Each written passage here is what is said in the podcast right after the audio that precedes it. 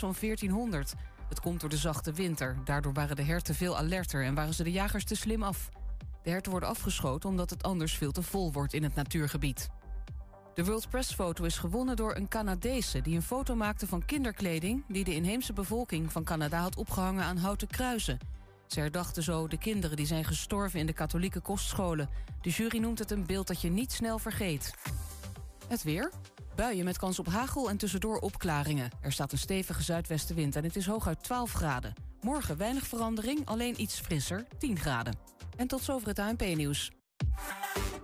Is jouw auto toe aan een onderhoudsbeurt of een APK-keuring? Maak dan nu een afspraak bij Gebroeders van der Mei in Enschede.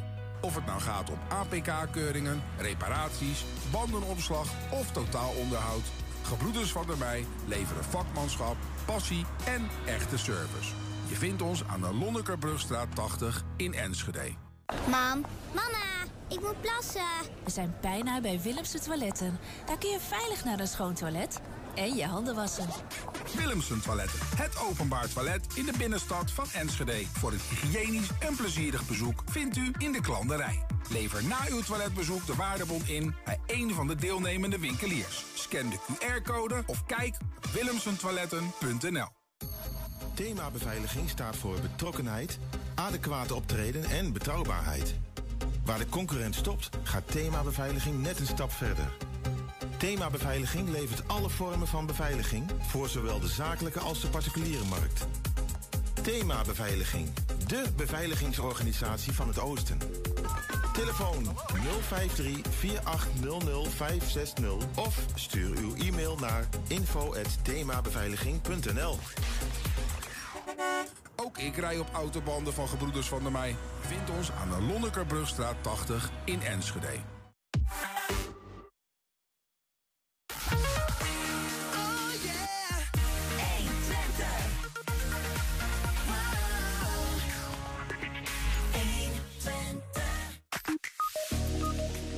Onterving van kinderen brengt regelmatig slepende en etterende procedures met zich mee. Advocaat Rebecca Orgel die vertelt erover. Er zit hier een beetje heks in iedereen. Ja, tenminste volgens Inge, die haar eigen heksenwinkel heeft in Hengelo. Straks zie je hoe die eruit ziet. Een Hengeloos echtpaar reisde in hun Landcruiser 70.000 kilometer over 40 grensovergangen in ruim drie jaar tijd. Hun avonturen bundelden ze in een boek. En in een nieuwe Twents kwartierke bespreken we een typische carnavalstraditie. Het is donderdag 7 april. Dit is 120 vandaag. 120. 120 vandaag. Een student betaalt gemiddeld meer, meer dan 600 euro aan studieboeken per jaar. Onbetaalbaar voor menig student, waardoor deze een studieschuld opbouwt. Het nieuwe bedrijf Books on Budget uit Enschede moet studenten helpen om die schuld minder hoog te maken. Het is een soort uh, abonnementen boekenservice. Studenten krijgen hun boeken aan het begin van het schooljaar, betalen een maandelijkse of jaarlijkse bijdrage en leveren de boeken dan aan het einde van het jaar weer in. Bij ons uh, aan de Zoom de oprichters van Books on Budget, Bas Vreeman en Jeroen Welles. Welkom. Dankjewel. Dankjewel, hallo. Kijk, al met een uh, stukje uh, reclame op de achtergrond. Uh, goed geregeld, ja, ja. jongens. ja, ja, ja. Zelf ook nog student trouwens? Zeker, ja. ja. Zit, en, ja, zeg ja, maar. We studeren allebei aan de Universiteit Twente. Jeroen doet me Mechanical Engineering. Ik doe Business en IT. Dus ehm, we zijn allebei nog flink bezig met studeren. Ja, ja. En Bjorn natuurlijk, onze derde IT-man. Uh, die is nou niet aanwezig, maar uh, shout-out naar Bjorn.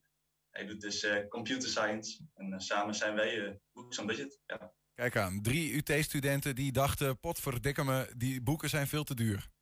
Ja, veel te duur. Veel te duur. Het kan anders. Maar dan, Ja, kom, je, wij, eh, ja, dan kom je op een idee... want, eh, ik- Zometeen even van eh, hoeveel dat, dat, dat dan kost en dergelijke. Maar je gaat eigenlijk studieboeken verhuren, zo moet ik het zien. Ehm, Klopt, ja. Maar zoiets bestaat nog niet? Vraagteken. Dat, dat is mijn eh, hoofdvraag bijna. Eh, nou, het bestaat in Amerika al, eh, maar niet, eh, niet voor studenten eh, in Nederland en eh, niet in, aan de Universiteit Twente. Kijk, tweedehands boeken, dat is al iets wat bestaat natuurlijk. Maar eh, ja, als je een boek wil kopen, dan, eh, dan is dat vaak nieuw. Niet eh, te huren, nee. Dus boeken huren, dat, eh, is, dat wat jullie op het idee ook bracht van in Amerika doen ze het? Of was het, was het eh, inderdaad uit het eigen leven gegrepen? Nou, het was eigenlijk, wij, liepen tegen het probleem aan van die boeken zijn duur. En we willen die boeken wel hebben, maar is het het geld waard? De stapel ondertussen loopt op. En we zagen ook bij medestudenten dat ze op zoek gaan naar alternatieven. En toen zijn we gaan denken van hoe kunnen we dat bedrag wat zij betalen aan boeken omlaag brengen. En zo popte dat idee al vrij snel op. Mm -hmm. En toen zijn we gaan rekenen en het blijkt dat dat, dat wel te doen is. Ja. Als in dat wat wel te doen is? Dat dat, dat, dat, dat voor, voor een bedrijf uh, te doen is om uh, boeken te verlenen aan studenten en stil, nog steeds te kunnen bestaan. Ja, wat, wat even dan kom je op het punt, jullie moeten dan als boek zo'n budget die boeken maar wel zelf hebben. Jullie ja. ko kopen ze dan denk ik zelf in. Klopt, ja. In eerste instantie willen wij, om, nou, voordat we gaan opschalen, eigenlijk boeken tweedehands inkopen. Dan kijken wij zelf naar de kwaliteit of dat voldoende is. En dan gaan we die verlenen. Mm -hmm. uh, later willen we met suppliers, met um, leveranciers, willen wij gewoon een contract sluiten om aan die boeken te komen. Ja. En ze dan te gaan vuren. Wat betaalt iemand om uh, een jaar lang een boek uh, te huren? Hoe moet ik dat eigenlijk zien? Hoe werkt dat in de praktijk? Nou, we hebben uitgerekend dat een student tussen de 6 en de 7 euro per maand kwijt is. Als je gemiddeld kijkt van dat een student dan 5, 500 euro ongeveer kwijt is per jaar aan het kopen van boeken. Mm -hmm. Dus dan kopen wij de boeken op. Um, wij bieden die boeken meerdere jaren aan.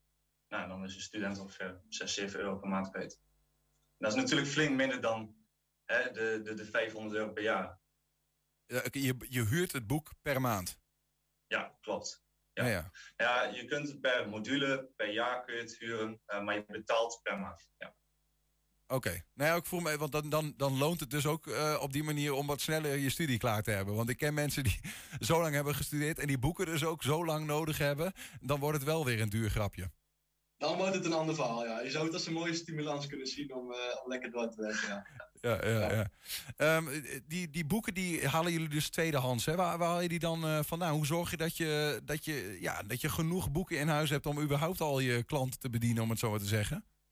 Ja. ja, we halen de boeken uh, nu van, van hogerejaarsstudenten. Dus mm-hmm. uh, van meerderejaars die dat vak al hebben gedaan. En vaak zie je dat die studenten uh, ja, de boeken dus gewoon op zolder hebben liggen of in de kast. En die ligt aan te verstoffen. En wij benaderen de studenten zelf om ja, die boeken aan ons te verkopen. Zodat wij die werken door kunnen verhuren aan, aan andere studenten. Ja, ja. Nou, ik denk dat daar inderdaad ook nog wel wat te winnen valt. Ik ken zelf ook nog wel een boekenkast uh, dicht bij huis uh, die vol staat met oud studieboeken. En dan ook gewoon te lui om het te verkopen op bol.com soms, hè. Maar... Uh, ja. dit is dus wel een ding, inderdaad. Veel studenten, die, dat is toch een extra taak weer. En dan blijven ze inderdaad liggen. Uh, die zorg nemen wij volledig van ze over. Dus dat maakt het wel lekker makkelijk voor. Maar gaan jullie dan ook zeg maar echt uh, shoppen bij studenten? Want ja, uiteindelijk moeten zij wel die boeken op een manier uh, bij jullie krijgen. Hoe, je benadert ja. echt zichzelf van geef je boeken aan mij? Ja, op dit moment zijn we letterlijk studenten aan het benaderen in het gebouw Cubicus op de Universiteit Twente. Om van hun, hun boeken te kunnen overkopen. Ja. ja. Ja, een, een fenomeen wat ook een uh, soort van in je nadeel kan zijn, is dat uh, waar, ik nog wel eens de boekenmakers van studieboeken van verdenk trouwens. Um, dat er bijvoorbeeld in jaar 1 um, wordt er gezegd, nou we hebben druk uh, 1 nodig. En dan wordt in het volgende studiejaar, um, zeg maar de, de, de, volgende lichting van dat jaar, wordt er gezegd van ja, we hebben dat boek nodig, maar dan de tweede druk. En daarin staat wat eerst op pagina X stond, staat nu op pagina Y. Oftewel, het is eigenlijk hetzelfde boek, maar hij ziet er net iets anders uit.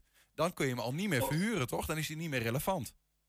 Ja, wat je dan vaak ziet is inderdaad wat jij zegt, dat, dat opgaves dan net in een andere volgorde staan of dat, dat, de pagina's anders zijn. Maar leraren zelf die maken dan ook altijd die vertaalslag van hé, hey, wat dit in het oude boek was, staat hier in het nieuw. Dus uh, de, de, de inhoud die is nog steeds hetzelfde en die zien we ook dan nog als, als relevant. Ja. Maar als je bijvoorbeeld studie als rechten hebt, ja, dat, elk jaar verandert het bedboek en dan is het oude boek is dan uh, niet meer relevant. Dus bij een, een, studie als rechten zal het wat moeilijker gaan dan bij een, een studie als uh, werktuigbouw, waar we heel veel gebruik maken van de wetten van Newton die sinds 1680 niet meer zijn veranderd, zeg maar. Mm-hmm. Dus, Gar garanderen jullie eigenlijk iets? Stel dat ik een studie begin en ik wil gewoon een boek van jullie hebben. geven jullie hem dan sowieso? Of is het zo van als ik die vraag stel, dan gaan jullie pas op pad om te kijken of je hem ergens kunt inslaan? op dit moment zijn we echt be nog bezig met het maken van pilots en het valideren van onze uh, service. En ook om erachter te komen of, of dit uh, met alle factoren eromheen uh, haalbaar is. Dus op dit moment is het een beetje van, we krijgen inderdaad een order en we gaan het zo snel mogelijk voor elkaar krijgen. Misschien gaan we iets doen met een pre-order. Eigenlijk net als dat je FIFA ver van, van tevoren gaat bestellen, voordat hij überhaupt uitkomt. Op die manier kunnen wij een beetje kijken naar de vraag. Maar later willen we gewoon garanderen dat wij uh, de boeken klaar hebben voor ons. Hoe gaat dat dan nu met die, met die vraag? hoe reageren studenten in jullie omgeving? Nou, alle studenten zijn heel erg uh, enthousiast over dit idee. Um, alle studenten die wij spreken, die, die ervaren dit probleem ook zelf. Dat hele boeken uh, veel te duur zijn. Niet alleen bij ons op de universiteit, maar ook op het HBO, het MBO. Ik sprak vandaag ja, bij de kapper sprak ik nog de kapster en die zei van ja, ik moest ook aan het begin van mijn, van mijn studie moest ik 1200 euro uitgeven aan studieboeken. En die heb ik dan nauwelijks open gedaan nou ja, als jij per maand een, een, een klein bedrag betaalt, dan, dan is, is het veel minder de vraag van hé, hey, um, moet ik dat boek wel halen omdat het zo duur is? Maar dan nemen wij die zorg weg. En dat, dat is het, uh, de visie van Books on Budget. Ja, en je hebt ook al wat uh, klanten, om het zo maar te zeggen. Ja, we zijn op pad geweest en uh, we hebben een aantal, aantal mensen die zeggen van ja, we willen zeker meedoen met, ja, met Books on Budget. Ja. ja, op dit moment is het uh, geïnteresseerde en we moeten even ze over de, over de stap helpen met, uh, met het tekenen van. Maar uh, dan hebben we als eerste klant. Ja.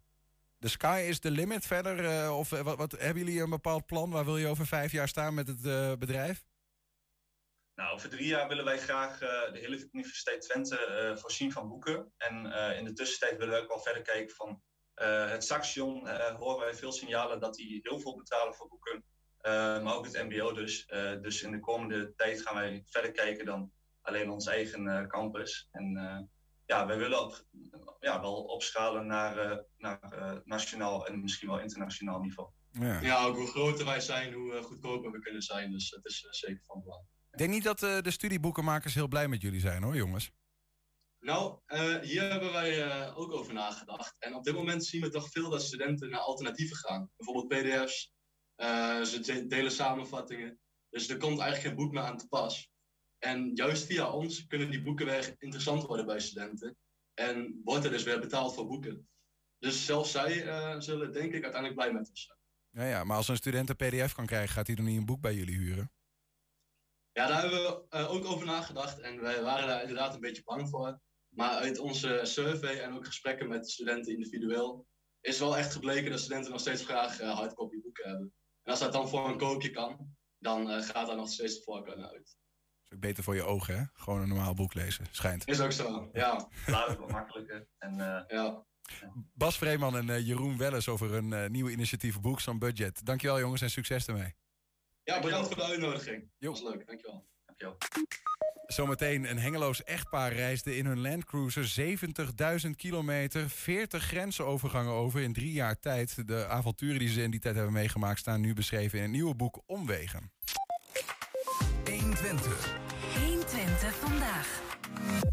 Ja, volgens Inge van Oldeneel tot Oldenzeel zit er een beetje heks in iedereen. Inge is eigenaresse van The Gift of Magic, de Hengeloze heksenwinkel. Als je aan heksen denkt, denk je misschien al snel aan zwart geklede vrouwen die rondvliegen op bezems. Maar dit stigma is snel aan het verdwijnen. Hekserij is tegenwoordig veel meer down to earth. We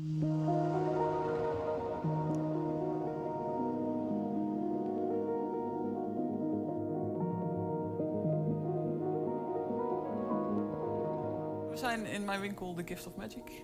Uh, The Gift of Magic is een spirituele winkel uh, voor, uh, hoofdzakelijk voor heksen en pagans.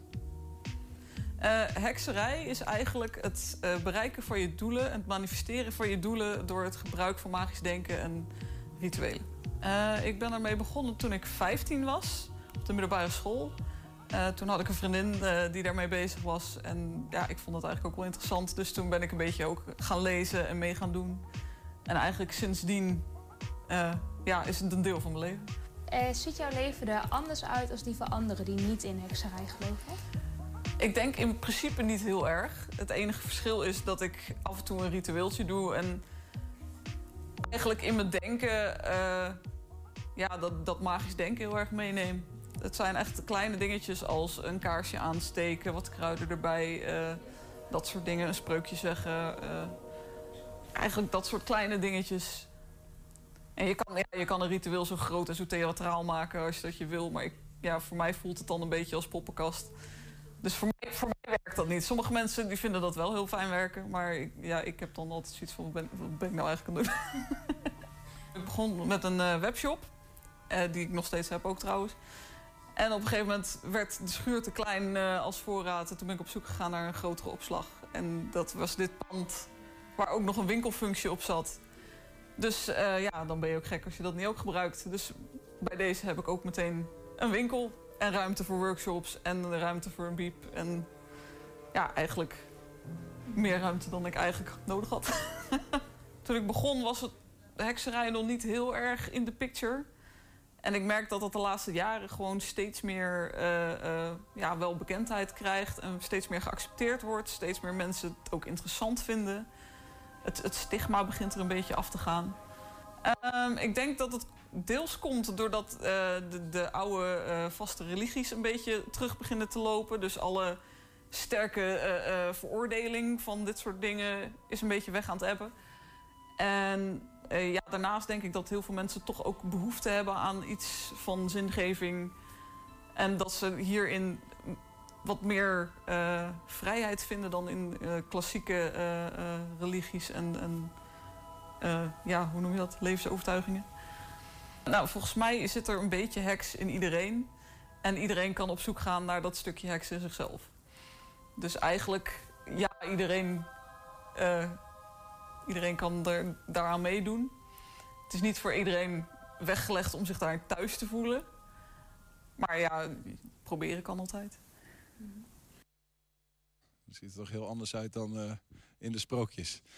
Ehm, eerder maakten ze al een rondreis door Zuidoost-Azië via Iran, Pakistan en India. Nu zijn Hengeloers Karin Marijke Vis en Koen Wubbel zelfs naar het einde van de wereld gegaan. Ze reisden in hun Landcruiser 70.000 kilometer in ruim drie jaar tijd. En staken maar liefst 40 keer een landsgrens over. De avonturen die ze meemaakten die staan beschreven in hun boek Omwegen. En eh, dat boek ligt te koop. En we gaan erover praten. Want de inhoud is echt eh, om van te smullen. Karin Marijke en Koen zijn bij ons. Dank. Ehm, van Zuidoost-Azië naar Zuid-Amerika. Vorige keer hadden wij daar een gesprek over. Hoe groot is het verschil tussen die twee?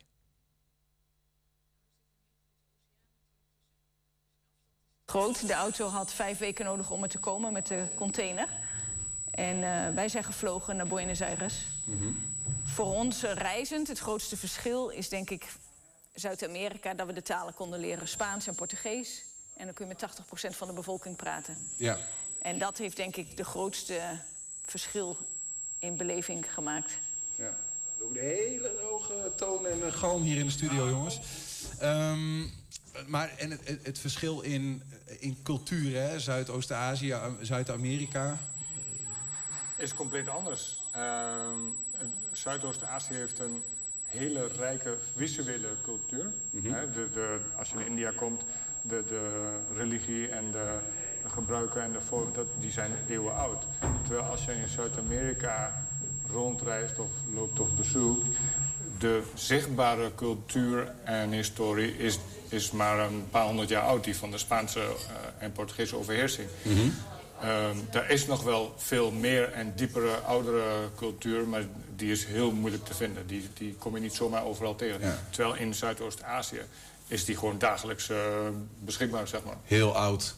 Ja, oud, maar die is er nog gewoon steeds. Maar die is er veel ouder, ja. Ja. Eh, 40 landsgrenzen, zei ik al even. Dat zullen niet eh, van, van 40 verschillende landen zijn geweest. Of volgens mij, ja, tenminste, zover ik weet, zijn die er niet. 40 verschillende landen in Zuid-Amerika. Nee, volgens mij gaat het boek eh, bes- bestrikt, eh, eh, bestrijkt eh, zes landen. Argentinië, Chili, Paraguay, Uruguay, Brazilië en Bolivia. Ja, ja. Maar het hè, als je praat over verschillen... in onze reis van Nederland naar Zuidoost-Azië... ehm, werden we eigenlijk ja, gedwongen, is een zwaar woord... maar eh gepusht om eh, de landen door te steken op naar het volgende land. Omdat je overal met visumplicht eh, zit. Ehm, terwijl Zuid-Amerika hebben wij als Nederlanders geen visumplicht. We krijgen een visum aan de grens. Ehm, dus je kunt veel makkelijker grenzen over en weer continu oversteken. En bijvoorbeeld tussen Argentinië en Chili heb je een hele lange landsgrens, eh, de Andes. En toevallig zijn de toppen van het Andes het mooist. En dat zijn ook weer de grensovergangen. Dus ja, als je daar rijdt, eh, is het heel logisch om eigenlijk zigzaggend naar boven of naar beneden te gaan. En dan tikken de landsgrenzen wel aan natuurlijk. Ja, precies. Ja, ja, Ja, ja, ja, ja. Dan ga je zo van de ene naar de andere. Ja. Jullie begonnen in Argentinië. Ja. Ehm, daar kwamen jullie onder meer twee uitersten tegen. We hebben twee foto's die die uitersten mooi eh, beschrijven. Eh, misschien kunnen we die even zien. Ehm, dat is dit eh, aan de ene kant. De, wa- wa- wat zien we hier, Koen? Eh, dit is de beroemde Perito Moreno Glacier. Dat is een gletsjer. Volgens mij de enige gletsjer in de wereld die nog groeiende is. Die wordt dagelijks, ik weet niet hoeveel meter of centimeters, gevoed.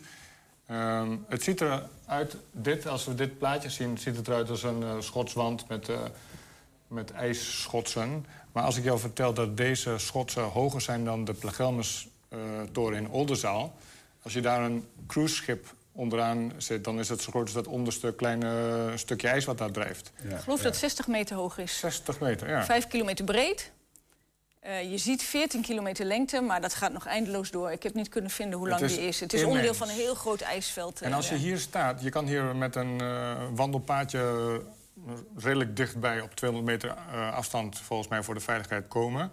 Eh, en doordat dat groeit, dat wordt gewoon geduwd elke, elke, elke keer, brokkelt daar steeds een stukje af. En het, het is een magisch spektakel, alsof je in het...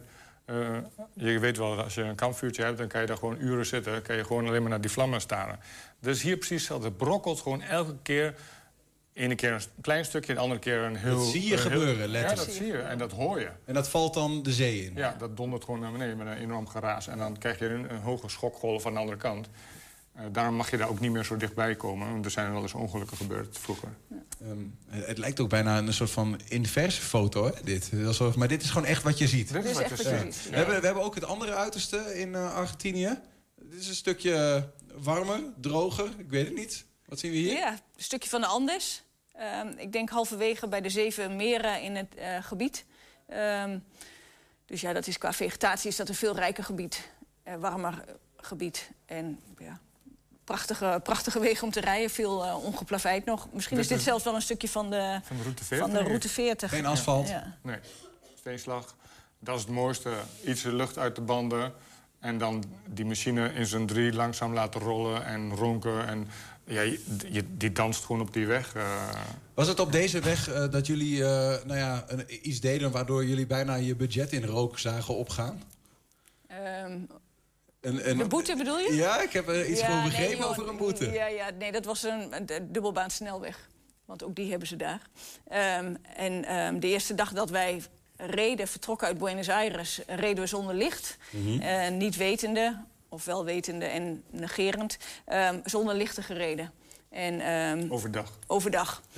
Dus daar zijn we aangehouden door de politie. En achteraf gezien bleek het een hele beruchte plek te zijn... waar politie heel veel mensen aanhoudt. Want het is een soort kruispunt eh, van Brazilië, Paraguay, Uruguay. Dus veel buitenlandse voertuigen. Buitenlandse kentekenplaten worden aan de kant gezet. Mhm. Of je nou echt een overtreding begaat of niet, dan verzinnen ze wat. Maar eh, wij, waren, ja, wij wisten nog niet hoe het werkt op het continent. Dus dat heeft ons toen eh, 100 euro gekost of zo. Ja. Eh, En dat was dat, Ja. Is dat veel Ik weet niet, waar doen jullie het mee op zo'n reis? Is dat dan een eh, rip uit je lijf eh, op, de- op zo'n moment? Of heb je Ja, op dat moment was dat wel, ik, ik weet niet, ja, dat was toen een behoorlijk bedrag voor ons. Hè, eh, we, We, we zijn niet zo van de budgetten, maar als je gemiddeld... Ja, je bent van de cijfers, maar als je gemiddeld over de afgelopen 18, 19 jaar... het dagbudget kijkt, zit dat eh, ver onder, de, onder dat.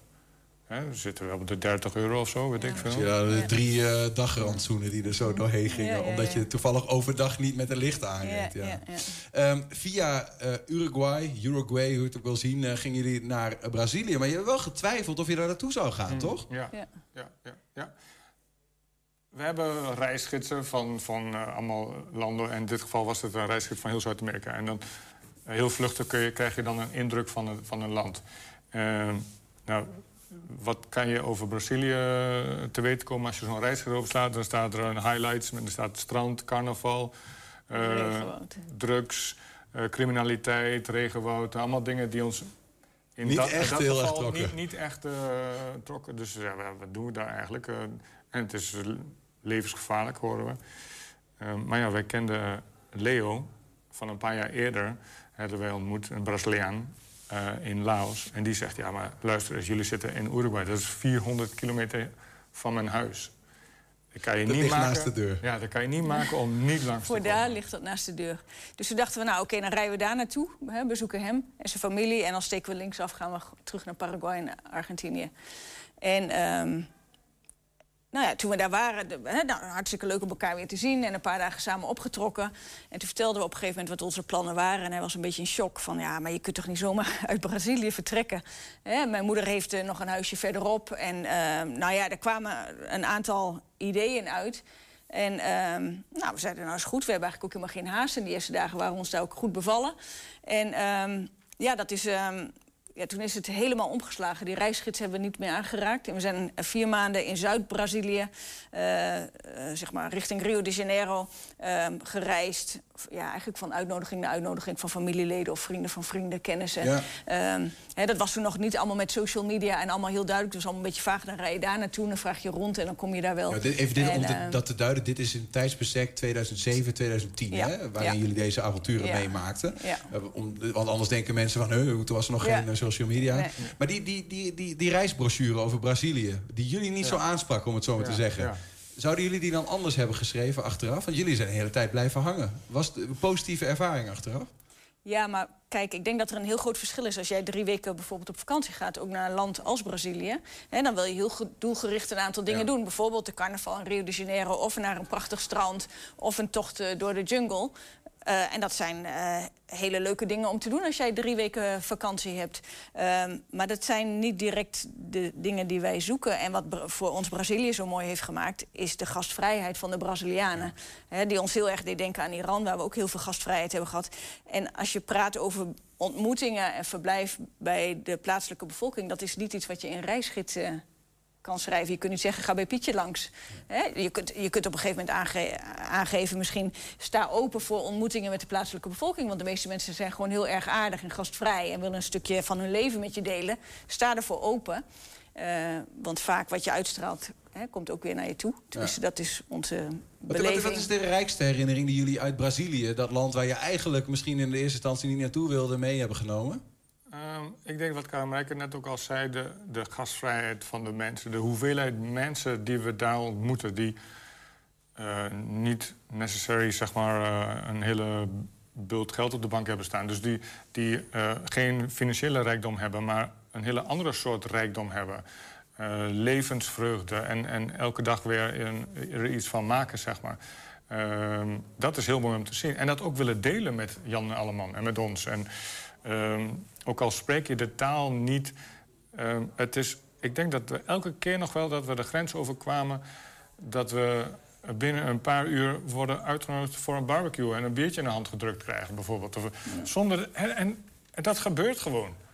Ehm, Dat is toch wel anders hier eh, is- inmiddels. Zelfs in, in ons mooie Twente soms, eh, Ja. denk ik. We hebben nog wel een stukje natuur. Want jullie eh, zijn daar langs de zee gereden. Zoals we ook op de foto kunnen zien. eh, door de jungle gegaan. Jullie zijn eh, ook veel dieren tegengekomen. Daar Ja. hebben we wat foto's eh, Ah, van. Ja. Eh, en dat- begint vrij vriendelijk. Wat zijn dit voor, voor dieren? Dit zijn gewoon, gewoon Dit zijn koeien. gewoon koeien, hè? Ja. gewoon koeien die vet gemest worden voor ons vlees. Nou, ja, maar. Dat Ja. is dan de, misschien de andere kant die we soms niet willen zien, maar het gebeurt. Dit is Van der Valk. Ja, ja. Lijkt het? Geen idee waarom Van der Valk het toekan als, eh, als logo heeft. Maar het, het zijn in elk geval ehm, mooiere beesten om te zien hè, voor de buitenstaanders. Het zijn Zo, hele mooie, valken. nieuwsgierige Ja, het zijn beesten. prachtige beesten. Ehm, Toekans die we, waar ik niet wist, ook vleeseters zijn. Want eh, ik heb daar vlakbij... Dit is op een ranch ergens, waar we te gast waren. Of even een informatie vroegen, denk ik. En de, er hebt in één keer een toekan naast me op die bankje. Wat? eh, hoe kan dat nou? Wat is dit hier? En die blijft gewoon rustig zitten. Ik kon heel rustig eh, mijn toestel pakken en zo. Oh ja? Ja, heel apart. Ja, dus, maar die was daar specifiek om daar... Want daar hing allemaal vlees te drogen. Eh, allemaal koeienhuiden en vlees.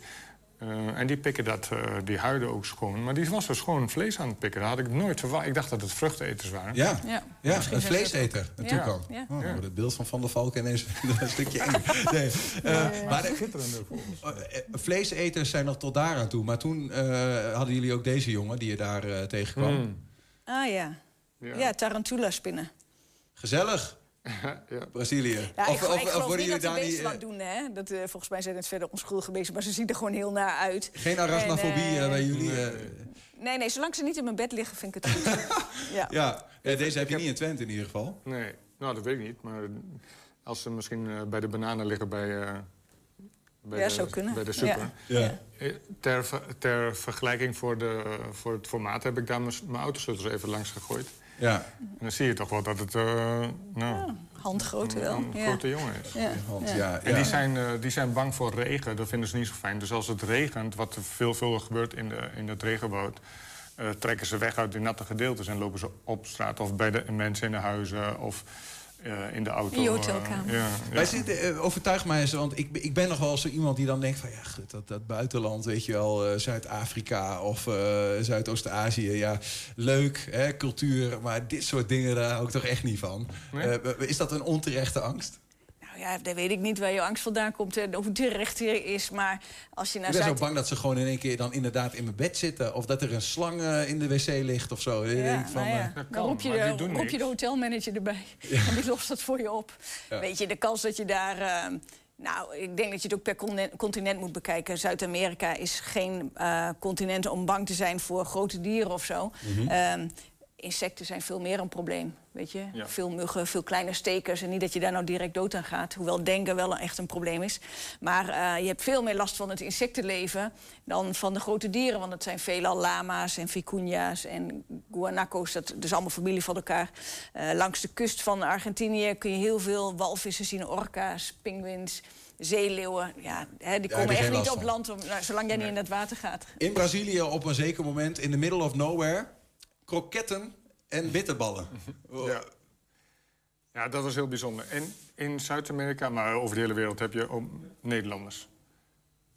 Nederlanders die daar of met hun ouders eh, geëmigreerd zijn... of eh, ooit de deur achter zich dicht hebben getrokken en ergens anders doen. Maar mensen die een leven hebben, elders hebben opgebouwd. En soms komen we ergens en die zien een Nederlands nummerplaat... en die zeggen, oh, maar we hebben hier ook een Nederlander in het dorp wonen. Of noem maar wat. En dan krijg je een telefoon in je handen gedrukt... en dan moet je daar naartoe en thee drinken. En er komen soms hele leuke eh, dingen uit. Nou, in dit geval, wat jij eh, aanhaalde... gingen wij specifiek op zoek naar een aantal Nederlandse kolonies... die in Brazilië eh, in de jaren 50 hè, zijn gevestigd... met boeren en mensen die uit... de Ja, dat was de tijd van de industrialisatie. Dus uit Nederland moest, hè, moesten de boeren weg. Ja. En eh, toen waren er vaak eh, overeenkomsten tussen overheden... tussen Nederland en bijvoorbeeld Canada, Nieuw-Zeeland... maar ook Brazilië en Argentinië. Dus dan eh, met financiering eh, gingen boeren die kant op. Al dan niet met koeien, want die waren dan onderdeel van de deal. En ze wilden toen de tijd ook al graag onze melkkoeien daar hebben... omdat die gewoon veel melk geven. En zo is er dan in Brazilië een van de kolonies, zoals het dan heet... Castrolanda. Daar zijn, ik meen, eh 50 gezinnen met 60 koeien naartoe gegaan in de jaren 50. En dan moet je je voorstellen, dat is op een hoogvlakte. Daar is helemaal niks. Eén grote kale vlek, vlakte, geen enkele infrastructuur. Ja. Ehm, ja, en dan kom je aan. Je spreekt de taal niet. De- de- de- hè, het was toen natuurlijk Brazilië nog helemaal niet on- eh, ontwikkeld. Ja, die bouwen daar dan eerst een hutje. En die beginnen daar een hun. eh, en een kerk natuurlijk. En die beginnen daar het land te bewerken. En gaandeweg komen er meer gezinnen. En die 50 zijn uitgegroeid tot 700 gezinnen. Eh, in Castrolanda, zo heet het. Een heel welvarend dorp op gebied van landbouw en veeteelt. Ja. Ehm, maar goed, niet iedereen wordt boer, want ze hebben natuurlijk ook anderen nodig. Zo- En zo was er dus ook een echtpaar, die zijn de horeca ingegaan. En eh, die maken daar kroketten en bitterballen voor de Nederlanders. Maar ook voor de Brazilianen, die proberen het recept te ontcijferen. Oh ja. Maar eh, de dame, Menna, zei van dat ze een eh, geheim recept had... met onder andere kruiden die ze in Brazilië kennelijk niet kennen. Ik weet het recept voor bitterballen niet, ik heb geen idee. Maar Nee, het nee. was erg lekker om even wat Nederlands te eten Maar het was eh, wel even een shock om dat zo te zien, inderdaad. Dat zal wel, ja. Ja. De Brazilianen die, die smulden er blijkbaar ook eh, van. Ja, die komen daarvoor. We Ja. gaan een sprongetje maken. Jullie gingen uiteindelijk eh, na Brazilië eh, naar Bolivia. eh, over zoutvlaktes. Daar hebben we ook nog wat foto's van. Misschien kunnen we daar nog wat van laten zien. Maar ik wil dan toch nog even naar het moment dat jullie ehm, naar het einde van de wereld gaan. Hè? Want dat is de subtitel. Eh, dat, dat is letterlijk een plek. Ik ga het even... eh, hoe heet het ook alweer in Zuid... eh, El Fin del Mundo. ja. Tierra del Fuego? Ja, Tierra del Fuego, of wij kennen het als vuurland. Ja, vuurland. Dus dat is het zuidelijkste puntje van Patagonië. Het is het zuidelijkste puntje van eh, Argentinië, Chili. Van het vasteland. Daaronder heb je een paar eilanden en dan heb je Antarctica. Ja. Dus de lokale mensen daar noemt het El Fin del Mundo, het einde van de wereld. En ook onder reizigers is het bekend als... Waarom het- is, dat, waarom is dat het einde van de wereld ja, volgens die ja, mensen? omdat daarna is alleen maar zee en Antarctica. Ehm, Volgens mij is dat ook gewoon Het voelt als het einde van de wereld. Het zuidelijkste puntje wat je met eh voertuig kan bereiken, zeg maar, wat je kunt rijden. Eh, eh, ik weet niet, je kan Zonder niet boot. zuidelijker komen. Nou nee, je moet met een boot ook. Ja. Geen ja, idee. met een ferry moet je. Ja. maar Ja.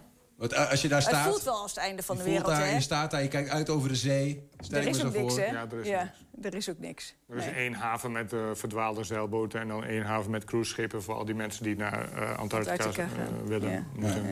Ja, ja. Ehm, en dan, ja, het houdt op. Het houdt op, doodlopend.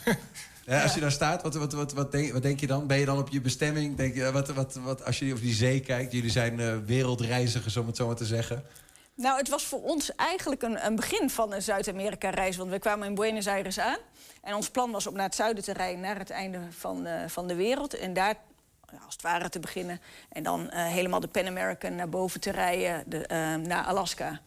Dus, da- dus voor sommigen is het een eindpunt, voor ons was het meer bedoeld als beginpunt. Ehm, en het was ook een punt waar veel reizigers samenkomen om kerst en oud nieuw te vieren. Ehm, ja, uiteindelijk was het gewoon een van de vele omwegen Ja. voor ons in, Ja. die, in, in die drie jaar in dat stuk van Zuid-Amerika. Nou, misschien wel een, een mooie om, om dit gesprek voor nu in ieder geval mee af te sluiten. Dus dat het einde van de wereld voor jullie slechts het begin was van een, Ja. eh, van een reis. Eh, er is nog veel meer om over te praten. Ehm, we hebben een aantal foto's overgeslagen, maar als mensen dat willen zien, eh, staat in jullie boek Omwegen. Eh, waar, waar kunnen we hem krijgen in alle, alle boekhandels? Ehm, komt meer en meer, maar onze website landcruisingadventure.com. Landcruisingadventure.com, ga Ja, even kijken. En in elk geval de boekhandel Broekhuis heeft het op dit moment. Kijk. Maar google even ehm, omwegen. Omwegen, Karin Marijke. Vis en eh, Koen. Ja. Dank jullie wel. En eh, nou ja, eh, op naar het volgende avontuur. Ik ben benieuwd. Oké, dankjewel. dankjewel. Ja, zometeen is Danielle van der Stel te gast in het Twents kwartierken. Ze is een groot fan van het fenomeen buurt bij carnaval. Zo groot zelfs dat ze er een bu- wil dat er een buurtacademie komt. En we zijn ook als podcast te luisteren. Dat kun je via alle bekende platforms. Je kan daar hele uitzendingen vinden. En elke dag één item uitgelicht. 120. 120 vandaag. Ja, we kennen de taferelen wellicht uit ons eigen leven. Anders wel uit programma's als het familiediner. Ouders die hun kinderen niet meer spreken of zien. Een bijkomstigheid kan zijn dat de vader en de moeder vinden... dat hun kroost dan ook naar de erfenis kan fluiten. onterfd. Kinderen die zijn onterfd door hun ouders, die houden altijd recht op een deel van de erfenis. En die regeling die leidt niet zelden tot eh, slepende en etterende procedures. En hoe werkt dat nou eigenlijk als je onterfd wordt? Dat is de vraag. Dit is mijn uitspraak en daar moet u het mee doen. Rechtspraak met Damstee Advocaten. Bij ons is eh, Rebecca Orgel, welkom. Hallo, dankjewel. Ehm, vo- voordat we over onterfen gaan praten. eh, erfen überhaupt, hoe werkt dat? Eh, krijg ik zomaar een erfenis? Geef ik zomaar een erfenis door? Ehm, ja, zeg maar, je moet eigenlijk onderscheiden even met en zonder testament. En als je geen testament hebt, dan regelt de wet voor je wat er met de nalatenschap gebeurt. Dus als we een heel concreet voorbeeld hebben, we hebben moeder, vader en een kind. En vader komt te overlijden, dan zegt de wet eigenlijk... de moeder, de echtgenoot en het kind zijn erfgenaam. Nou, als er geen moeder of kind zijn, dan moeten we verder kijken. Dan komt er de tweede groep. Dat zijn de ouders, de broers en de zussen. Zijn die er niet, dan gaan we naar de grootouders. Zijn die er ook niet, dan gaan we naar de overgrootouders. Nou, op een gegeven moment stopt het natuurlijk. Dan komt het bij de staat terecht. Maar dat is een heel ander verhaal.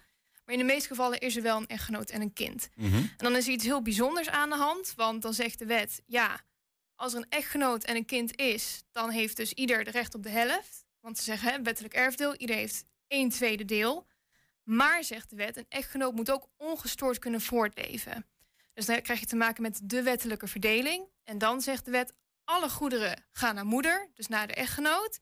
En het kind krijgt dan een vordering in geld, maar het wordt pas uitbetaald op het moment dat moeder komt te overlijden. Ja, ja. Dus Ja. dat gebeurt eigenlijk als er niks is geregeld. Dan bepaalt de wet dat het zo Als zit. er geen eh, testament is. Ja, En als er wel een testament is, dan staan daar allerlei andere eh, regelingen in zoals je die zelf bepaalt. Moet ik dat zo zien? ja, dat noemen ze de testeervrijheid. Met testeervrijheid, dan kan degene die dan een, een, eh, een testament maakt, die gaat dan naar de notaris toe. Mhm. En die zegt dan, nou, eh, ik wil dat Pietje 100 euro krijgt. Dan krijgt Pietje 100 euro. Of ik wil mijn kind onterven. En dan komt dat ook in het testament te staan. Ja, nou ja, daar willen we het over hebben, hè, over dat onterven. Ehm, ik begrijp uit een artikel, geloof van het AD, dat het netwerk van notarissen zegt het gebeurt steeds meer. Ehm, maar echte cijfers bestaan er volgens mij niet, las ik daar ook eh, in. Ehm, als het gaat om onterven, kun- je dat zomaar doen of moet daar een soort van bijzondere reden voor zijn? Nou, je hebt natuurlijk die testeervrijheid en je mag gewoon zelf bepalen of je je kind onterft. Eh, de reden daarachter kan natuurlijk heel verschillend zijn. Het kan natuurlijk zijn omdat je geen contact meer met je kind hebt, wat er ruzie met het kind is. Het kan natuurlijk ook zijn beïnvloeding door derden. Denk aan een nieuwe partner eh, die dan zegt, ja, ik mag het kind niet zo en daarin meegaat. En dan vervolgens bepaalt, ja, ik onterf mijn kind. De vraag is dan alleen, kan je helemaal je kind onterven? En het antwoord daarop is heel kort, dat is nee. Nee. Want de wet heeft een zogenaamde legitieme portie. En eh, wat dat is, dus eigenlijk, de wet zegt, moeilijk gezegd, het is de helft op het wettelijk erfdeel. Dus dan in het geval vader, moeder en kind. Dan zouden als vader overlijdt, moeder en kind de helft krijgen. Maar nu krijgt het kind maar de helft van de helft. Dus die krijgt dan volgens mij een kwart. Dus dat is eigenlijk de legitieme portie. Er is wel een hele grote maar bij. Ehm, daar komen schenkingen bij op. Dus als we het heel concreet maken, je hebt de nalatenschap. Hè? Op het moment dat iemand overlijdt, dan heb je de nalatenschap. Dat bestaat uit vermogen en schulden. Stel je voor, een nalatenschap is 100 euro waard. En vader heeft nog eens 20 euro geschonken aan zijn beste vriend. Dan heb je 100 euro plus die 120.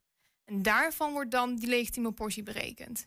Dat is wel heel iets anders. Dus hoe meer je eigenlijk als ouder schenkt, Ja. hoe hoger het onterfde kind zijn legitieme portie krijgt. Dus even om het eh, in mijn eh, eigen woorden te samen te vatten. Als een ouder zegt, ik onterf mijn kind, dan krijgt dat kind alsnog eh, altijd een gedeelte. Zo is dat gewoon wettelijk geregeld. Ja. Dat- Altijd geld. Ja, nou, ik kan me voorstellen, want hè, begonnen natuurlijk dit item ook te zeggen dat dat, dat best wel eens tot wrijving eh, leidt. Want die onterving gebeurt niet zomaar. Nee, in de meeste gevallen is het natuurlijk altijd wel aan de hand. Ehm, in het erfrecht speelt heel vaak hè, de kwestie met de legitieme portie. Dan willen ze daar een beroep op doen. Onterfde kinderen, nou, dan komen ze bij ons. Dan zeggen ze, ja, ik ben onterfd en ik wil een beroep doen op de legitieme portie. Maar goed, de vraag is, hoe bereken je dat? Nou, ik heb net verteld, schenkingen komen erbij op. En dat Mhm. wil je weten. Hoe weet je dat? Door bankafschriften op te vragen. Moet dan bij de erfgenaam zijn. Maar ja, als erfgenamen niet meewerken, dan kom je al snel bij een procedure terecht. Omdat je die bankafschriften wilt hebben van degene die is overleden. Zodat je kan kijken, is er geschonken? Wat is er gebeurd? Wil ik die legitieme portie überhaupt wel? Nou ja, als jij geld wil, dan wil je dan wil jij een Ja, legitieme ja. portie. Maar je wil weten hoe hoog die is. Precies. Ja. Ja. en die hoogte die bepaal je dus aan de hand van gegevens, maar die moet je wel krijgen. Ja, en soms dan weigeren mensen dat. Ja, en dan kom je al snel in een procedure terecht. Ja. Het, i- het is ook wel eh, ehm, be- begrijpelijk dat, want ik begrijp dat eh, als eh, een Nederlander wordt gevraagd, wat vind je daar eigenlijk van? Dat hebben ze, de- dat netwerk van notarissen, het centrum, moet het goed zeggen hoor, het Centrum voor eh, Notarieel Recht, die heeft daar een enquête eh, op uitgevoerd. En ik, ik las dat 68% van de ondervraagde Nederlanders zegt van, ja, we moeten eigenlijk van die regeling af. Ehm, en dan hebben ze nog notarissen gevraagd, die zeggen, daarvan zegt 76% m- zegt van, we moeten vanaf. Vanuit hun praktijkervaring, zal met, die, met het gedoe te maken hebben wat het oplevert. Mhm. Opmerkelijk daarin trouwens, erfrechtadvocaten, dat is jouw beroepsgroep, Ja, 30% Dat is een stuk minder, die, die willen er vanaf. ja. Eh, ik denk dat dat op zich wel goed te verklaren is. Ehm, de meeste mensen denken als een kind wordt onterfd, hè, dat er dan heel veel ruzies zijn tussen ouders en het kind. Eh, maar wij krijgen ook heel veel gevallen binnen eh, waarin er gewoon een nieuwe partner is. En die nieuwe partner ontzettend veel invloed heeft op moeder of vader. En dan vervolgens zegt onterf maar het kind, want ik ben veel beter voor je. Hè? Dus echt dat beïnvloeden. Ja, terwijl bijvoorbeeld het kind jarenlang voor moeder of vader heeft gezorgd. Kan natuurlijk ook denken aan dat eh, de ouders de partnerkeuze niet accepteren van het kind. Dus dat kunnen ook allemaal onderliggende redenen zijn waarom iemand een kind onterft. Ja, ja. ja, dat eigenlijk de kinderen het überhaupt al niet eens zijn met de, met, met, met de breuk tussen de ouders en met de onterving zelf, zeg Ja, maar. Ja, ja, en dan is het natuurlijk schrijnend als je dan echt helemaal niks meer krijgt van je moeder of van je vader. ja. Wat vind je zelf? Is- Of stel ik Ehm, nu een, te veel een gewetensvraag? Nee, nou, ik, ehm, ja, ik snap dat er heel veel discussie over is. Maar ik zie ook wel hele schrijnende situaties waarin het kind echt jarenlang heeft geprobeerd om nog contact te houden met moeder, maar de partner dat echt heeft afgehouden. En dan voelt het toch als een soort erkenning van kijk, ik ben toch kind. En dan krijg ik toch nog een beetje van hoe moeder heeft geleefd. Nu je hier toch zit, hè? Ehm, is, het ook, is er ook, want erfenissen kunnen ook schulden zijn. Is er ook een mogelijkheid om te zeggen, ik hoef hem niet? Klopt, ja. Als iemand komt te overlijden, dan ontstaat er een nalatenschap. En die nalatenschap bestaat uit vermogen. Denk je bij aan een woning, aan een auto, aan een spaarrekening. Maar nalatenschap bestaat ook uit schulden. Dus een, bijvoorbeeld een hypothecaire geldlening of andere leningen die iemand heeft. Eh, ja, en als de schulden hoger zijn dan het vermogen, Ja. Ja, dan is het natuurlijk niet heel handig als jij gaat zuiver aanvaarden. Want er zijn twee manieren van aanvaarden. Je hebt zuiver aanvaarden en beneficiair aanvaarden. Nou, met zuiver aanvaarden, als je dan een negatief nalatenschap aanvaardt, zoals we dat noemen, eh, dan zijn dus de schulden hoger dan het vermogen. Ja, en dan kunnen de schuldeisers zeggen, eh, we gaan nu bij jou in privé Ja. verhalen. Maar je hebt ook beneficiair aanvaarder. En dat moet je eigenlijk zien als een soort hekje. Dan gaat degene die de nalatenschap aanvaardt, die zet dan een hekje om zijn eigen vermogen heen. En die, dan kunnen de schuldeisers niet meer naar de erfgenaam toe. Wat zeg je dan? Wel de lusten, niet de lasten? Of krijg je dan de lusten ook niet? Nee, dan zeg je eigenlijk wel de lusten, maar niet de lasten. Bij beneficiair aanvaarden. Dat Ja. kan gewoon. Ja, maar je kan ook gewoon verwerpen. Dan zeg je, ik hoef niks. Ik hoef niks. Ja, Ja. ja. Ja, ja. zo denk je maar. Een erfenis. het, eh, Je denkt het kan heel simpel zijn, maar er zitten nog allerlei haken en ogen aan. Heel dat zo, veel ja. haken en ogen ja, aan, Ja, eh, ja, zodanig dat jij zelfs je vak ervoor kan, van kan maken. Ja. Precies. En dankjewel voor je uitleg. Rebecca Orgel was Ja, bij ons. Dankjewel. Bedankt voor het komen. Ja, heb je nou nog een tip voor de redactie? Mail dat dan naar info.120.nl 120. 120 vandaag. Gezellig muziekje op de Oh, achtergrond. we maken het gezellig terwijl wij Rebecca we, gaan uitzwaaien. met, we gaan praten met de En, eh, advocaat van de Twents. Terwijl we Rebecca uitzwaaien inderdaad. op? Dankjewel. Doei doei. Ik ben niet echt van de letter, hè? Van de wet niet. Niet van de Nee, letter van de wet? nee, je kunt op allerlei manieren kun je Twents schrijven, hè? Je moet het gewoon een beetje makkelijk eh, maken. Ja, nee, ik, ik, gelukkig maar dat dat niet zo, eh, zo hard is dat als je een, eh, een taalfoutje maakt dat je de gevangenis ingaat. Want dan volgens mij zouden heel veel Nederlanders Dat is wel gezellig, het schafot eh, bereiken, denk ik. duo voor lente. duo Ik maar ik maak hem zelf wel. Ja. Ehm, Arie, Ja. je- we gaan eh Twents kwartierken doen. Zometeen even de terugblik, maar je hebt ook iemand meegenomen, zie ik. Ik heb Danielle meegenomen. En met zijn, Ja, we hebben hier een zitten? microfoon voor Danielle. Danielle mag Nee, blijf zitten, lekker staan, blijf lekker staan voor nu. Danielle is de hoofdgast, hè? Ja, zeker. Ja, dat, mag eh, ook. Dan ga je naast Danielle staan. Vind ik ook. Danielle, kom lekker zitten. Geef je de microfoon door. Echt, het is, eh, Nou, doen we het zo ook goed. ja, we moeten wel in de camera blijven staan. Dus je moet een beetje naast eh, Danielle gezellig. blijven. Ja, ook welkom. Ja, dankjewel. Ehm, eh, je bent eh, bezig bij het Paltehuis in Oldenzaal. Klopt. Wat is Ja. dat? Nou, het Palthuis is een museum in Oldenzaal, onderdeel van Stichting Oldenzaalse Musea. Mhm. En daar hou ik mee bezig met eh, alles wat eh, leuk is. Eh, programmering en educatie. Ja. Dus eh, eigenlijk eh, alles om publiek te vermaken. Ja. Oké, alles om publiek te vermaken. En Ja. jij hebt een, een, je hebt een hart voor het Twents gekregen, moet ik zeggen. Klopt. En zelfs een hart voor een carnavalstraditie. En daar gaan we straks verder over praten. Maar eerst even, Adrie. ehm, neem ons even mee naar vorige Oh week. Wat de woorden die we toen hebben geleerd van je. Echt een flatline moment, ik weet het niet meer. Maar... Ja, daar we kunnen ze rustig oplezen. Ja, dat was pauze. Schoften, schaften. Schoft, pauze. Ja. Ehm, oh ja. Eh teerstuwen, dat kwam van verteren. verteren. Mhm. Dus het was eh, zakgeld eigenlijk. Die moest gebruiken voor een kaartje voor de voorstelling. En eh kikkerieën, dat was eh, een voorstelling, inderdaad.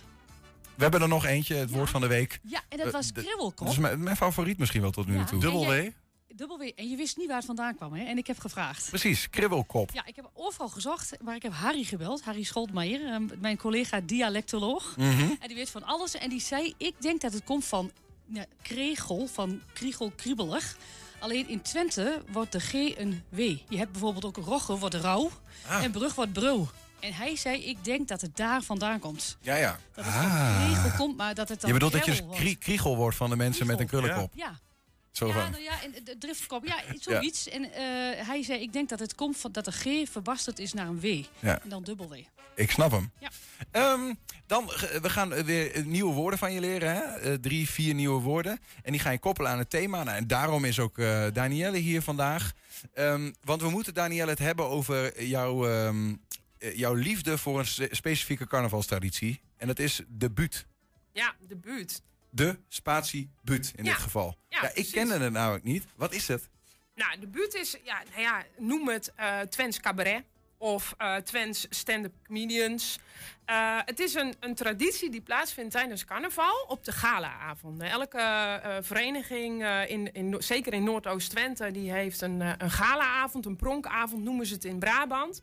Ze noemen het in Brabant ook tonpraters, tonpraten. Ehm, maar het is echt een, een Twentse traditie om tijdens die galaavond mensen op de hak te nemen. eh, politieke... Een soort roast. Ja, het is een soort roast. Ja, ja. En je kunt dat wel verschillend inv- invullen hoor. Want eh, een Claudia de Brij doet ook niet hetzelfde als een eh ja, Dino Asparaat, zeg maar. Maar je moet het wel zo zien dat mensen op hun manier mensen op de hak nemen, grappen maken, grollen. Waarom ben je zo'n fan van dit fenomeen? Nou ja, ik heb een theaterhart, dus dat vind ik heel leuk. Ehm, maar het is ook, eh, het mooie is dat bij, bij de carnavalstraditie dat de rollen omdraaien. Dus ehm, eh, eigenlijk staat het carnaval symbool om het feit dat het volk de macht krijgt. En dan kan eindelijk eens een keer het volk wat zeggen over die hooggeplaatste mensen of die politici of hè, noem maar op. Dus je mag zeggen wat er op je hart ligt op een leuke manier, op een, op een ja, Twentse gezellige roost. Ja. Nou heb ik van eh, Adrie begrepen, maar of dat waar is, weet ik niet. Dat je zo'n fan bent, eh, dat je graag een buurtacademie wil starten. Ja, dat klopt inderdaad. Het begon eigenlijk twee jaar geleden. Ehm, toen werd mij de vraag gesteld of, eh, of ik zou willen helpen om carnaval immaterieel erfgoed te laten zijn. Mhm. Cultureel immaterieel erfgoed. Nou, daar gaat een hele lange procedure aan vooraf en er moeten allemaal dossiers volgeschreven worden met wat houden die tradities dan in. En nou ja, ik ben theatermaker ook. eh, dus ik hou van, dat, eh, van, van die buurt. Maar steeds minder mensen in Twente kunnen een echte buurt brengen. Eh, en dat komt omdat de streektaal ja, toch wel steeds meer afkalft. Hij moet in het Twents. Ja, dat is eigenlijk wel zo. Ja. Ja. De echte buurt wordt gebracht in het Twents. En de echte grapjes, die vallen eigenlijk ook alleen maar in het Twents.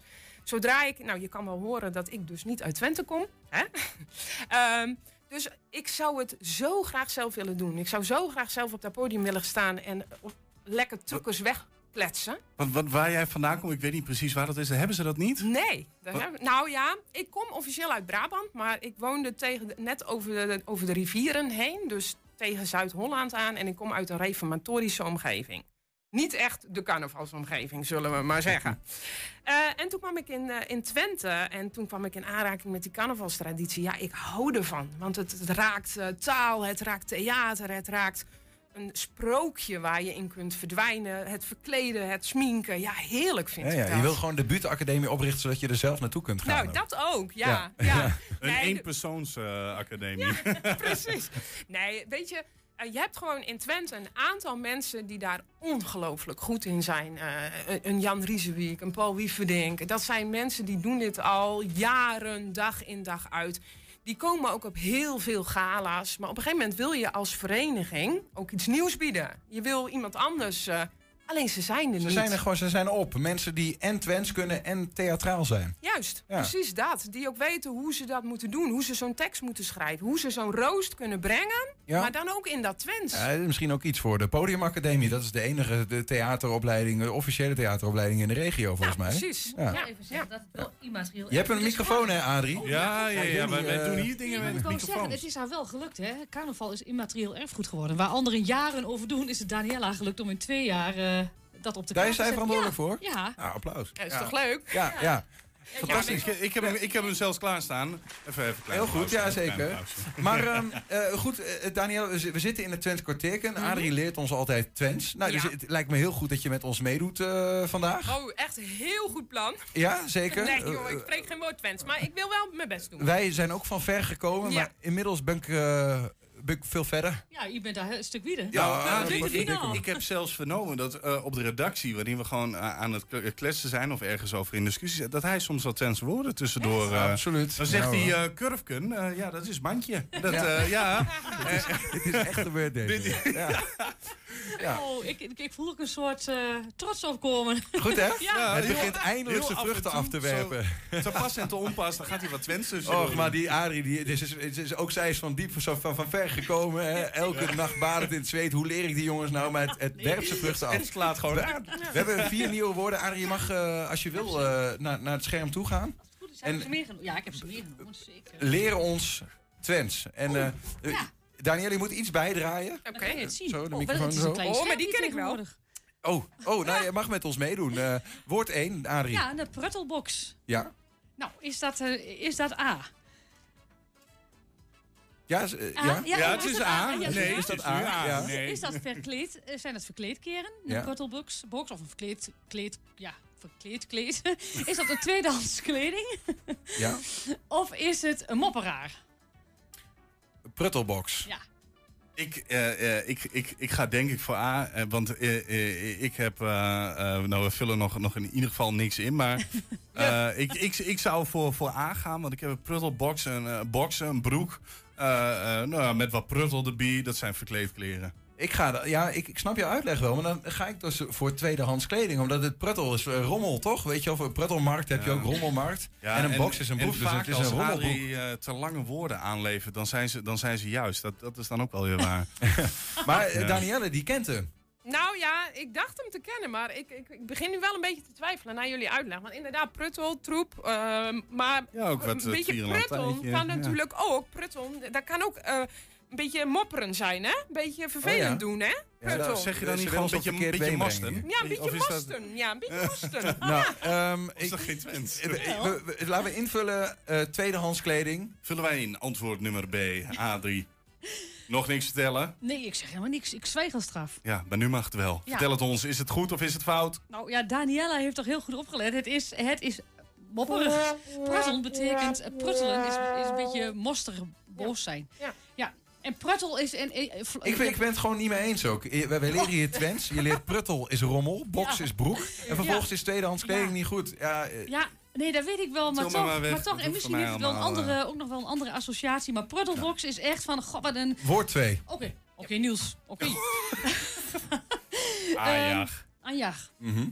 Ja. Wat zou Oeh, dat je zijn? kijkt wel heel serieus Ja, ja is, dus- dit is... eh, Serieus? Is dat, is dat, Nou, is dat dat zou- aanmoedigen hè, van het, eh, de, het publiek die moedigt de, de buurtredenaar aan? Is het B, nerveus, hè? de spreker is heel eh, nerveus? Of C, het is iemand bespotten? Hmm. Oeh. Dat is wel moeilijk. Deze, deze is lastig. Maar Ja? ik, Ken je deze ook? Nee, Zo? nee, dat weet ik ook niet. Maar ik denk wel, als ik dan even het onderwerp van vandaag, hè, dan vind ik op zich C, bespotten van iemand, vind ik dan wel een logische. Hè? Het bespotten, een buurt. Maar hoe zie je aanjag? Aanjag. Ja. A-N-J-A-C-H. Ja, je, je kan er geen, geen kaas van maken. Misschien dat je de, de uitlag aanjag. Nee. Ik ga voor de, dan eerder voor aanmoedigen nog. Aan, toejuichen, aanjag, aanjugen, aanjag. Sorry. Ja, nee, ik, ik, ik heb ook geen idee. Maar ik, ik ga in ieder geval voor C. Want ik denk dat Daniela hier gewoon gelijk in heeft. Jullie gaan voor beide voor C. Ja, ja, ja, Ik vul ja, ik ik gewoon in antwoord A. En dan Vullen is het wij- gewoon eh, kijken wie er gelijk heeft. Vullen wij in antwoord nummer A. A3, vertel het ons. Het is, nerveus, van jachterig, van... Ja, aan, aan, ja, aan, het betekent aan, aangeschoren aan... Anjag is dus nerveus. Nou, ik ben in ieder Ja. geval blij dat we het beide fouten, allemaal fouten Het hebben. is Dan dus wel een het- hele rare combinatie van aangeschoren en jachterig. En wat, wat het heeft niet. dit met het thema... eh, Nou, nerve- iemand die optreedt, die is natuurlijk wel nerveus. Ja, dat de is echt buurtredenaar is, die zijn echt niet nerveus. Plankenkoorts. Ja, ja. Ehm, kijken of we bij Ja, woord eh, 3 of één van ons het in ieder geval goed gaat hebben. Bolpeurtken? Een bolpeutken, ja. Ja. Ja, het is, nou ja, ik heb er best mijn best op gedaan deze week weer. Is het A, is het een staande microfoon? Je weet wel, een, een, zo'n bolletje op zo'n pootje, bolputken. Ja? Is het een borrelglaasje? Jouw kennen is het B. En C, is het een tonredenaar? Je hebt het zelf al genoemd, eh, Daniela, maar ik wil niet, weet, ik, ik weet niet of het waar is. Een bolpeutken. Ja, echt de oudere mensen onder ons. Maar ik weet al niet, wat is een tonredenaar nou weer dan? Nou, de buurtredenaar, zeg maar, die staat in een ton altijd. Dat is, vraag, me niet, vraag me niet waarom, maar het is echt joh. zo. Is zo, oh, dat weten jullie niet. Ja, nee, die staan dus achter een halve ton en dat is hun spreekgestoelte. Ja. Met het de- carnaval, ja, ik ben een Enschedeer, hè, maar ik begrijp wij er hebben, met de eh, dag minder van. Vorige week vrijdag hebben wij nog een hele gezellige we hebben eh het galaavond gehad. Heel leuk gehad. Maar bolpeutken, is dat de Bolpeutken. staande microfoon, borrelglaasje of tonredenaar? Bolpeutken. Er kan er echt maar één zijn, volgens Ja, mij. eh, ik denk dus, ik hoorde net, het is een, een, een bol, bolle microfoon op een staande stok, eh bolpeutken. Dus ik ga voor A, eh, staande microfoon, maar ik weet het niet. Ik ook. Oké, vullen we dat in? Ja. Waar ga jij dan voor? Ah, natuurlijk niet als een borrelglas. Dat kan niet anders. Nou, Adrie, Nou, zeg het maar. We vullen in ieder geval in antwoord A. Adrie, vertel het ons. Hebben we het goed of hebben we, gaan we weer de boot? Ja, dat is goed. Ja, Julian had het wel, eh, die voelde dat direct goed aan. En, en eh, Danielle ook. Een bolputken is er gewoon een, een, een bol, ja, een bol, bol glaasje op zo'n zo'n poortje. Zo'n zo'n Geneva-glaasje, een bolputken. Ik dacht een Ja. bolle microfoon. Nou, maar- Ja, nee, maar ik moest er toch iets van maken. Ja, ja, ja, oké. Een, een bolletje is een, ja, ja, bol, ja, bolputken. Ja, dat is gewoon een, een, een borrelglaasje voor, Ja. de, voor de jonge kloren, voor de voezel. Ja, voor de voezel, ja. Toch waar? Voezel hoort ook weer bij carnaval. Wat doe je nou erg dat zonder? We worden ook gewoon beledigd. Ja, nu. ik Het is kom op een gegeven moment, op een gegeven moment, haha, jullie hebben het fout. Ik kom uit Enschede. Komt hier iemand uit Zuid-Holland, Brabant... en die kent de Twents gewoon beter dan ik. Ja. Dat, eh, I don't know. Maar goed, we hebben nog één eh, woord te gaan. Woord van de week nog. Woord van de week. En, en nou, die krijgen we eh, van Jessie. Klapasken is het nieuwe Twentse woord van de week. En we hebben weer drie mogelijkheden. Is dat A, donderen, B, galopperen of C, applaudisseren? Ik ben benieuwd. Klapasken. Klapasken. Is het A, donderen. B, galopperen of C, applaudisseren? Ja. Nou, ik, ik dacht meer aan applaudisseren. Oké. Dat zou het zijn, C. Ik kom niet uit Twente. Weet jij het, Carolien? Geen idee. Ik denk A. A, donderen? Ja. Mm, dan, gok ik op C. Het Twentse woord van de week, klabasken. Wat betekent dat volgens jou, denk je? Donderen. Je was heel snel. Ja. Ik heb geen idee. Uh, kletsen. U mag kiezen tussen donderen, galopperen of applaudisseren. Geen idee. En als je mag gokken tussen donderen, galopperen of applaudisseren? B. B, galopperen? Ja. Uh, applaudisseren. Applaudisseren. En waarom denkt u dat? Ja, het... Uh, geen flauw idee. Het is een gok. Ja. Oeh, ik denk applaudisseren. Applaudisseren, waarom denk je dat? Omdat je je handen tegen, eh, tegen elkaar aan klabaks. Denk ik. Oké, interessant. En jij? Ik denk D. Wat je Ah, in de, dat- in de slaapkamer doet. Een Ah. lekker avondje klabasken. Dat is het. Nou ja, wie, we, gaan, we gaan het vanavond horen, jongens. Het Twentse woord van de week, klabasken. Wat denkt u dat dat betekent? De wat? Klabasken, wat denkt u dat dat betekent? Geen idee. En als je mag gokken? ook geen idee. Oh, Ik heb ook geen idee. A, B of C? A. Klabasken. Klabasken. Ik heb er zelf ook moeite mee. Nee. Betekent dat donderen, galopperen of applaudisseren? Maar ik heb er nog nooit van gehoord van een woord. Nou, u mag gokken. Dat scheelt. Donderen of zo? Klapasken? Ja, dat is donden. donden. Ja, donden. Donderen. Ah. Oké. Klopt dat? En wat denk jij? Galopperen. Galopperen. Maar dat klinkt dus meer omdat die leuk klinkt. Maar voor de rest geen idee. Jij nog één gok? Of je weet het? Ik denk applaudisseren. Applaudisseren, oké. Twents woord van de week. Klabasken. Betekent dat donderen, galopperen of applaudisseren? Applaudisseren. Applaudisseren? Ja. Nou, we hebben meerdere opties gehoord. Zelfs een antwoord D. Ik denk niet dat we die mee kunnen tellen. Maar goed, wat denken jullie in de studio? Ja, ik denk dat er zelfs een, een, een liedje van is. Eh, eh, eh, eh, wat is het? Eh Deurklabasken. Het nummer van normaal, deurdonderen. Ik denk, ik denk dat het A is, donderen. Ik vind het een hele bijzondere uitleg. Eh, En jij zegt nu ook A? Jij bent ook om? ik denk eerder, ik zou misschien wel denken donderen, maar wel meer omdat het klinkt als klabats. Oh Ja, maar ik, ik, ik heb nu al vaker dat dan het woord van de week totaal buiten het thema valt. Jawel, maar dus, het gaat om klabasken, zo van klabats. eh, Dus donder op de is grond. het niet, want dat is te veel in het thema. Dan zou het A of B zijn. En ik denk dan A. Nou, in, in, Rotterdam en zo zeggen we ze, oh, wat een klasbak. Ja, Klasbak is gewoon een sterke, goede kerel. Eh, dat dus is, komt hij uit het heel wielrennen. Applaudisseren. Dus Ja. applaudisseren. Ja, ja, vind ik ook Zou wel ik een dan goeie. weer denken. Maar misschien, we hebben al eerder gehad dat als we of A of C dachten dat het dan B was. Ja. Dus eh, misschien Laten dat we het... één keuze maken nu dit. Collectieve keuze. Gaan we dan voor alles wat we niet willen, B? Ja, gaan voor D. laten we dat doen. Oké, nou en dan kijken wat het wordt. Ja. Eh, maar Jessie gaat ons het eh, antwoord geven. Wij kiezen galopperen, maar wat is het echt? Ja, ik zelf had al de redenering eh klabask van, eh, van donderen. En eh, ja, volgens mij heb ik dat gewoon helemaal goed. En dat weet ik eigenlijk wel zeker. Antwoord A, donderen. En zo nam Niels Verink opnieuw mensen het verkeerde pad op. Ja. Ja, wie is de mol? Ik, ik dacht, ik denk, nu, nu heb ik hem eindelijk. Maar ga je niet mee. Jammer. Jammer hoor. Ja. Goed, Adrie. eh, het, was weer, het, was, het was weer gezellig. Eh, Zeker. dank voor een, eh, Gezellig en warm. voor, voor een nieuwe bijzondere gast. Danielle, dank dat je er was. Ja, heel leuk dat ik mocht komen. En eh, tot volgende week weer. Een nieuw Twents. Ja, hij weer. ben benieuwd wie er dan meekomt. Ajus. Aju. Ja, tot zover 120 vandaag. Terugkijken, dat kan direct via 120.nl. En vanavond om 8 en 10 ook op televisie te zien. Zometeen kun je op de radio gaan genieten van Henk Ketting met zijn kettingreactie. Veel plezier en tot morgen. 120. Weet wat er speelt in Twente. Met nu het nieuws van 5 uur. Goedemiddag, ik ben René Postma. Minister Helder heeft excuses gemaakt aan de Tweede Kamer in het debat over de mondkapjesdeal. De oppositie vond dat ze sneller uit zichzelf informatie had moeten delen. Ze kwam pas met appjes en mails van haar voorganger Hugo de Jonge toen die dat vroeg, niet toen de Kamer het vroeg. Zo werkt het niet, vindt de oppositie. De man die tien jaar de cel in moet voor het afpersen van een fruitbedrijf